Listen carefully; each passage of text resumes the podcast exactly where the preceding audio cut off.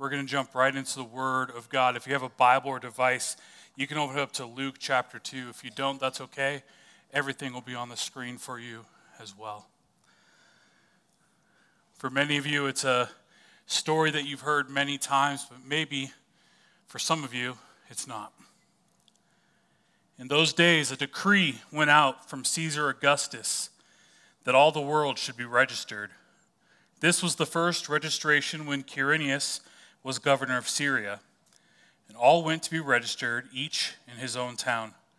And Joseph also went up from Galilee, from the town of Nazareth, to, Ju- to Judea, to the city of David, which is called Bethlehem, because he was of the house and lineage of David, to be registered with Mary, his betrothed, who was with child.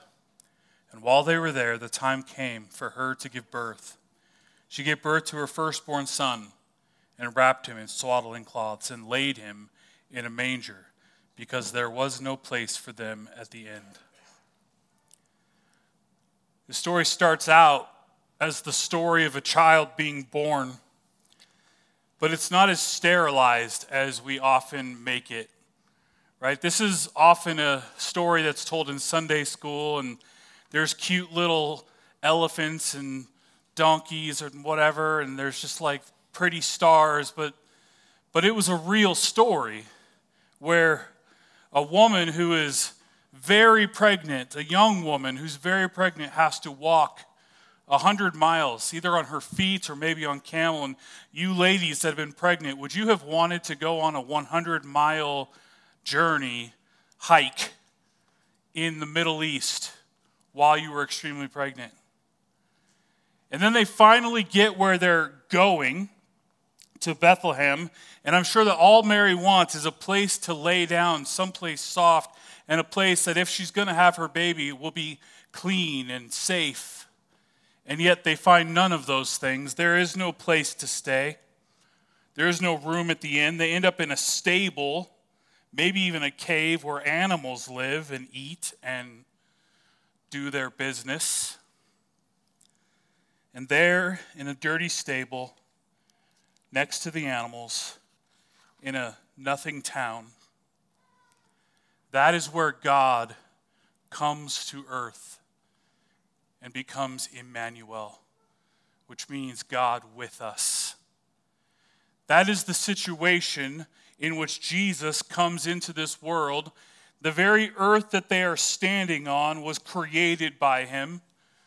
The very stars that are shining down upon them were created by him and he comes as a poor Middle Eastern child in the middle of a stable.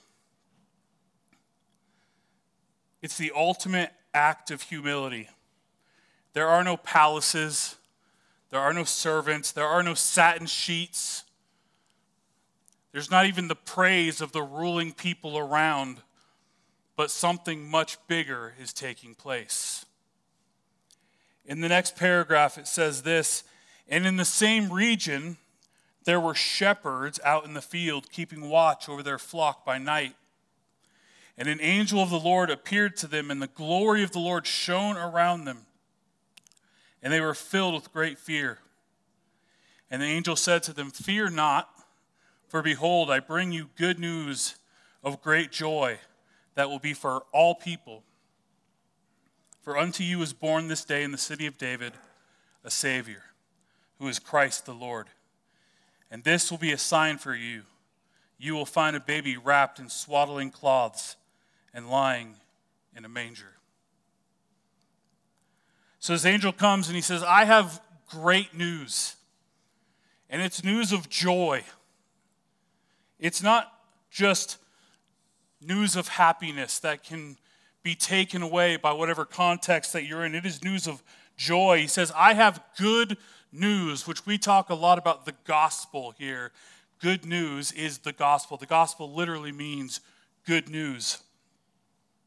And he says, I have good news not only for you, but for all of the people of the world. The angel is delivering the gospel to all people, all humanity, every race, down the tunnel of time for the rest of the world.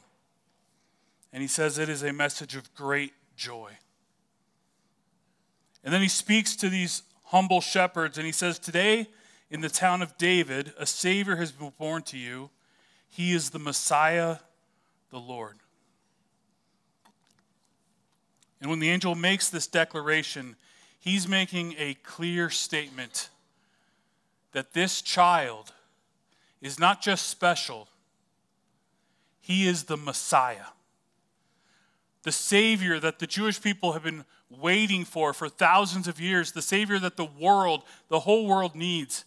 They are telling, the angel is telling these shepherds very clearly, this is Him. And He's setting one kingdom against another. He is setting the kingdom of God against the kingdom of the world because we talked about in the first part of this chapter, there's this evil political ruler over in Rome named Caesar Augustus. And the whole reason that they have to go on this journey is that Caesar Augustus has demanded that they do so. He's oppressing people, he's mistreating people that can't take care of themselves. And his name is Caesar Augustus, which is great because Caesar Augustus literally means ruler majestic. He gave himself that name, by the way. Very humble man, majestic ruler. He's actually the great nephew of Julius Caesar and the uh, adopted uh, son of Julius Caesar.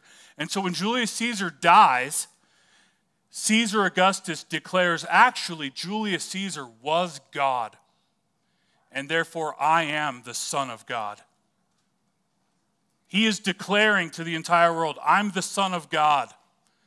And all of the peace that's going on in this world is because of me, because Rome has brought peace over all of its enemies. And so when this angel says to the shepherd, Today is born for you the Son of God, he is setting opposed two kingdoms one that will ultimately fall and one that will reign forever.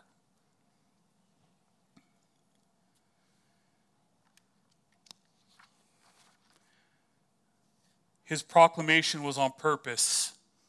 He wants them to understand, he wants you to understand there is only one true God. There is only one true Son of God, and He alone can be your Lord and your Savior. And when this angel says, A Savior is born to you, he's making a statement that we often skip over when we talk about Christmas. We talk about Savior a lot, but if there is a Savior, that means what? That we need a Savior, that there's something broken that we need to be saved from.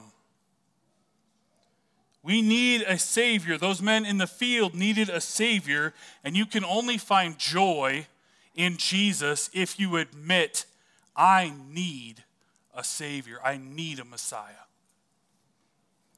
There's something broken in all of us, and it's caused by sin, and we need restoration. And this angel says that this child, this Messiah, this son born on this day and this time is the only one that can bring that restoration to humanity.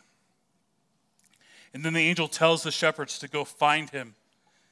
And he says, I'll give you a sign. When you go to look for him, there will be a sign for you. You will find a baby wrapped in cloths and lying in a manger.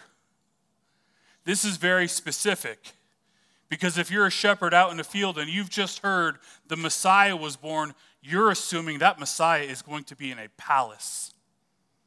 That he's going to have the royal robes and the servants and the satin sheets and all the good things. But the angel says, no, he's going to be wrapped in clothes in a manger, which is where animals eat out of. This is probably very odd to them, but they are quite terrified because they've just seen an angel of God, and I don't think they want to argue with him. So they say, okay, and they go and they find him.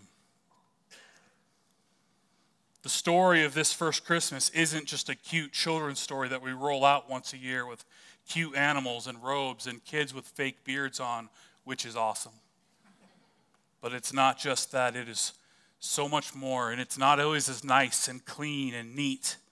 It's a very messy story of a young teenage girl giving birth in a stable, alone except for Joseph, who is a carpenter, not a doctor. And they're there with the animals. This is how the Savior of the world, this is how God puts on flesh and comes into his world.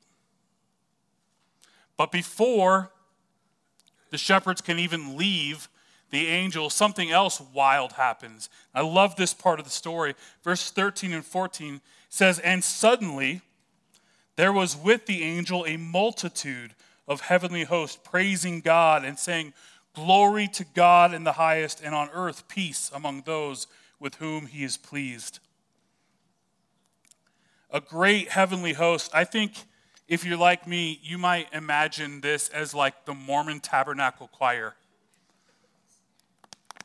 Maybe it's like 70 people in ugly robes, no offense, and they're just singing. But it is so much more than that because the word that's used here for heavenly host is the same word as the armies of God. It's not a choir, it's not a show choir. It is the armies of the Almighty God that are standing there singing the praise of Jesus. And the word that is used here for multitude is the same word that the author of Hebrews uses when he's describing how many grains of sand are on the seashore. So we can't even imagine this, guys. This would blow our minds. Don't imagine a quiet sky. Imagine the sky explodes and is full in every direction that you can possibly look with the angels of God, and they're crying out to the, to the joy of the Lord. Something interesting about this was in the first century, having your firstborn son was a really big deal. It still is. But if you were a Jewish family in the first century, this was a really big deal. This was the person that would continue on your lineage. And so families that had means would actually hire people to come and sing at the birth of their firstborn son. Well, guess what? God doesn't have to hire anybody, He's got some armies ready to sing and to rejoice because Jesus has come. And everybody, these, these shepherds, I can't even imagine what's going through their mind. But after this, they are definitely listening. Like, we're going to go find a baby in a manger. Because you can't fake that. This was the announcement that the one true God of the world, the one true King of the world, has come, and it is Jesus. It's not that other guy. It's not the politician who tries to rule from his seat of authority. He's a false God, a prideful, arrogant man that must force people to worship him under the threat of violence. But the true king of the world doesn't need to do that. The host of heaven comes in and they sing his praises of worship and adoration. Listen, the calling on all of our lives is to join with that multitude to proclaim the glory and splendor of the God who has given us breath in our lungs. Jesus is the Emmanuel. He comes to be with us. The all eternal God is in Christ. And we join with those armies of God declaring who He is and bringing glory to Him and we try to just wrap our minds around who this Jesus is. Colossians chapter 1 has this amazing section. It tells us that Jesus is the image of the invisible God, the firstborn of all creation. For by him all things were created in heaven and on earth, visible and invisible, whether thrones or dominions or rulers or authorities, all things were created through him and for him and he is before all things, and in him all things hold together. In short, that means Jesus is everything. There is no creation, there is no land to stand on, there are no stars to shine brightly if he is not the God of this universe. He is the visible, made flesh and bone image of God, the complete fullness of God. And He comes into this world to bring us back into right relationship with His Father. And He comes and He's placed in a manger, this humbling moment where the God of the universe is in a manger. And then the angel says, Go and find the manger. But I want you to notice the manger is just a sign to find Jesus. So often in this time of year, we begin to focus on the signs rather than Jesus, who is in the signs, who the signs point to the manger was a sign that pointed to Christ. And the manger is a sign that points to everything else that Christ would do in his earthly ministry. It's a sign to the cross, it's a sign to everything that he will do in his life and beyond. Everything, the Christmas points to the cross. All of the messiness of the story points to the cross. The skies opening up to the heavenly armies of God and singing over creation all of it points forward to the cross of Calvary.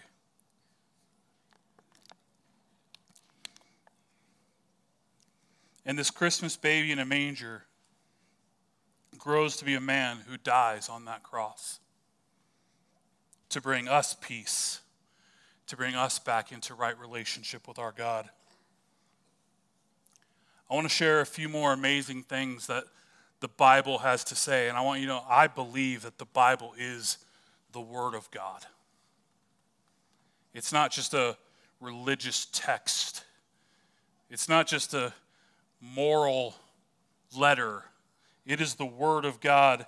And if you're not the kind of person who goes to church, if you're not the kind of person who's heard this story again and again, I hope that you will listen to this part of what I'm going to say, at least. Christmas is just the beginning of the story of Jesus' life. There's a whole book in the Bible called Romans that explains for us in very specific detail the relationship that you and I can have with Jesus. And it starts with bad news. Because if there's good news, there has to be bad news, right?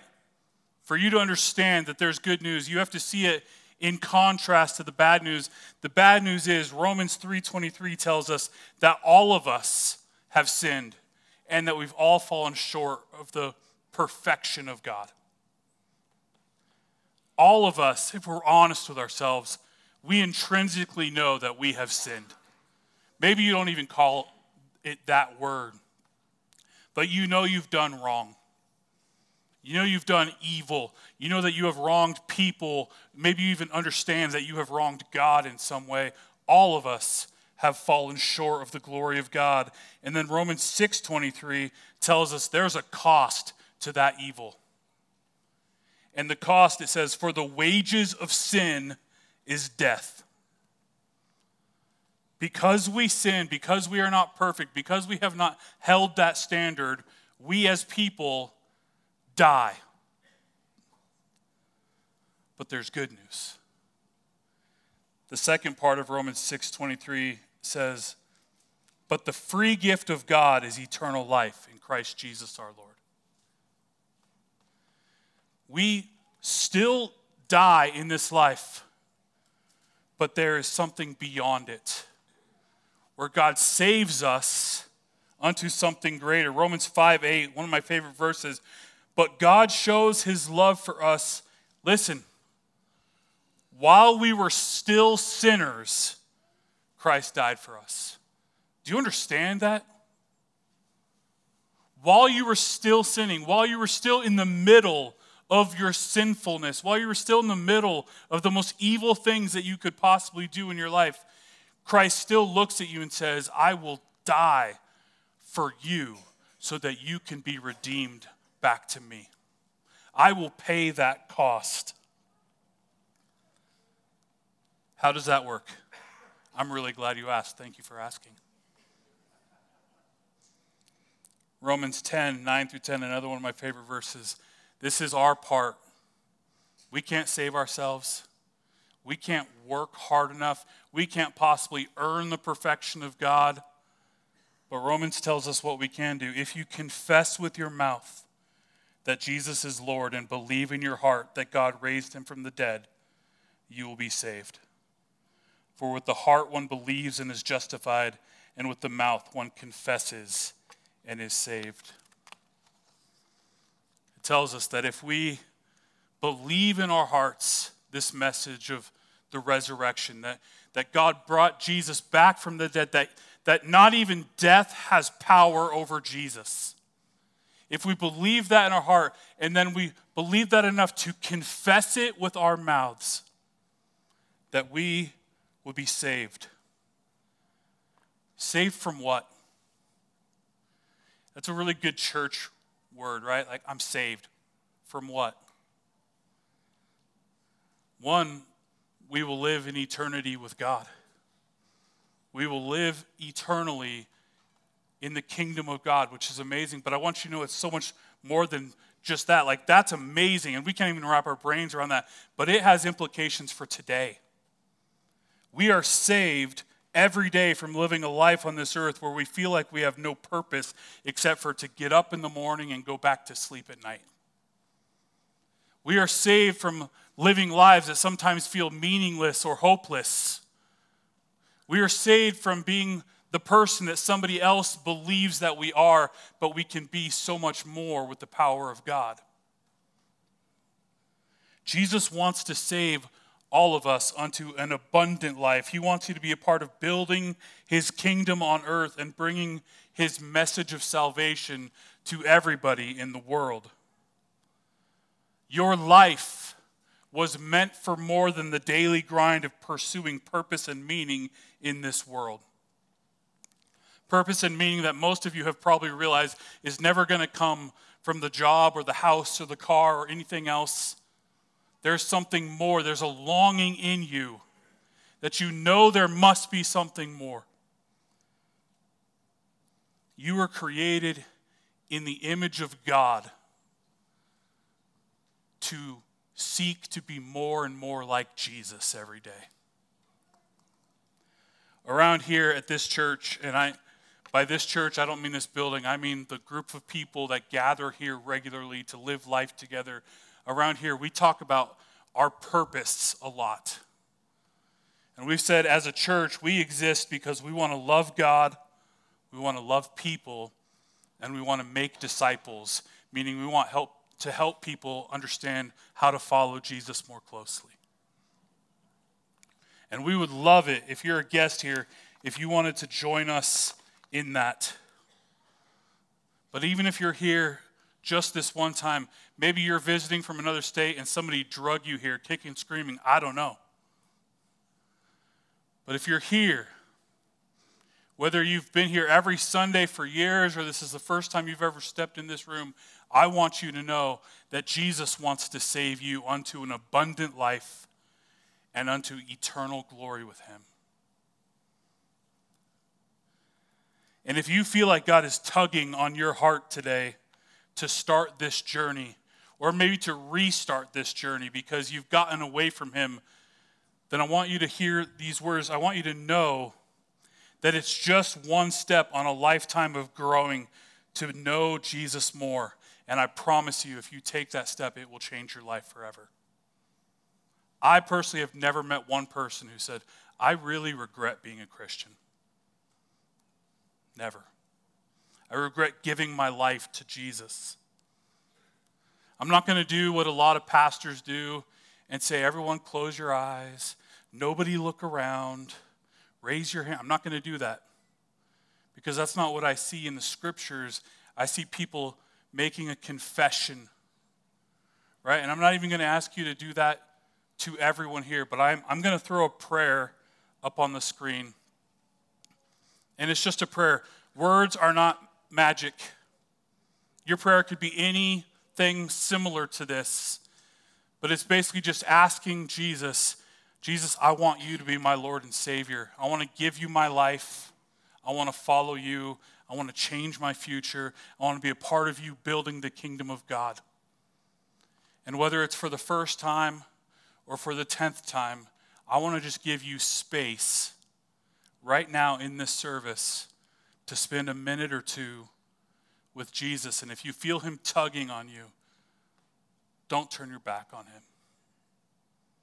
I'm going to give you just a minute, maybe two, to just pray. And if you need to pray a prayer something like this, do it.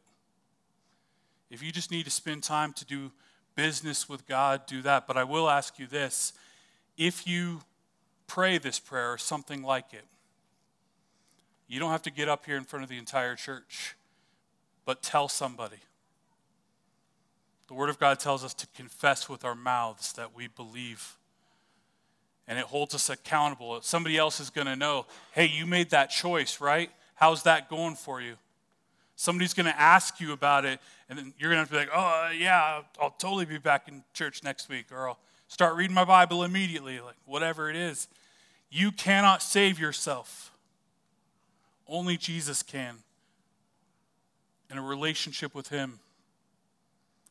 So I'm just going to give you a couple minutes.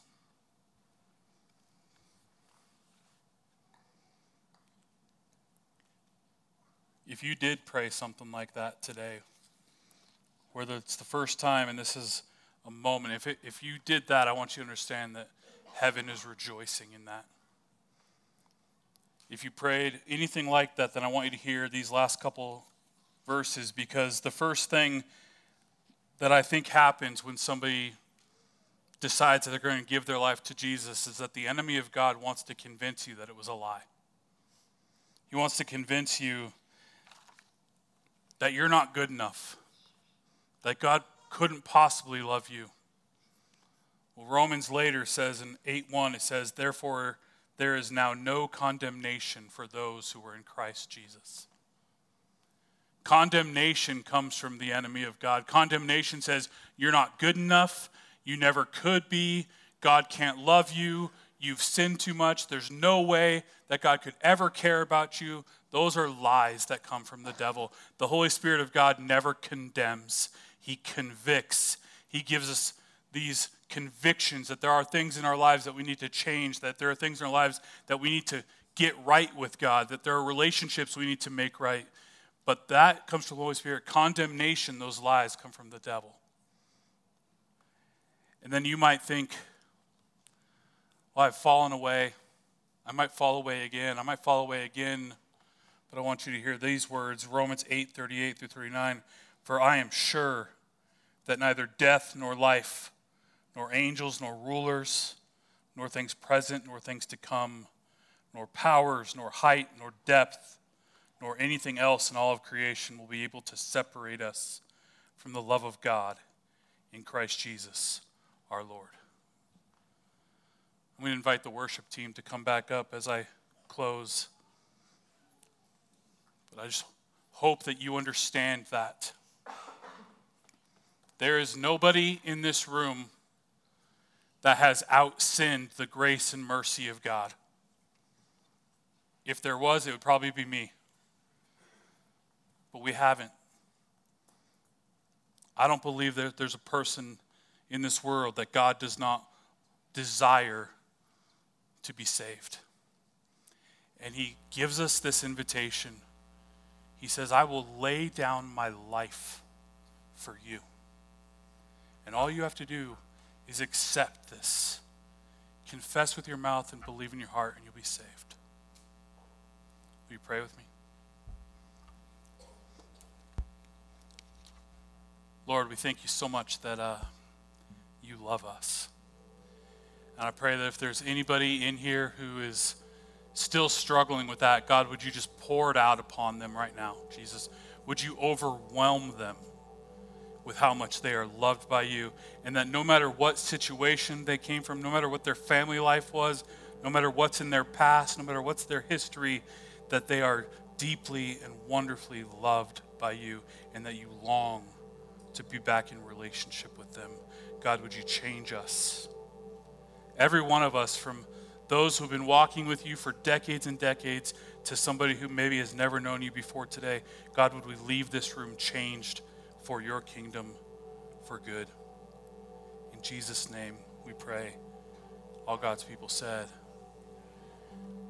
We're going to finish this service as we always do on Christmas Eve. There are candles in front of everybody, just by way of a little bit of uh, instruction. Let somebody light your candle for you, and then once you have your candle lit, don't do this thing, because then the wax goes everywhere. Just keep it straight up, and then once we're done, there are buckets in the back that you can put your candles in. But we're going to take time. I'm going to bring you some fire and you pass it back. And, uh, and then we're going to sing Silent Night together.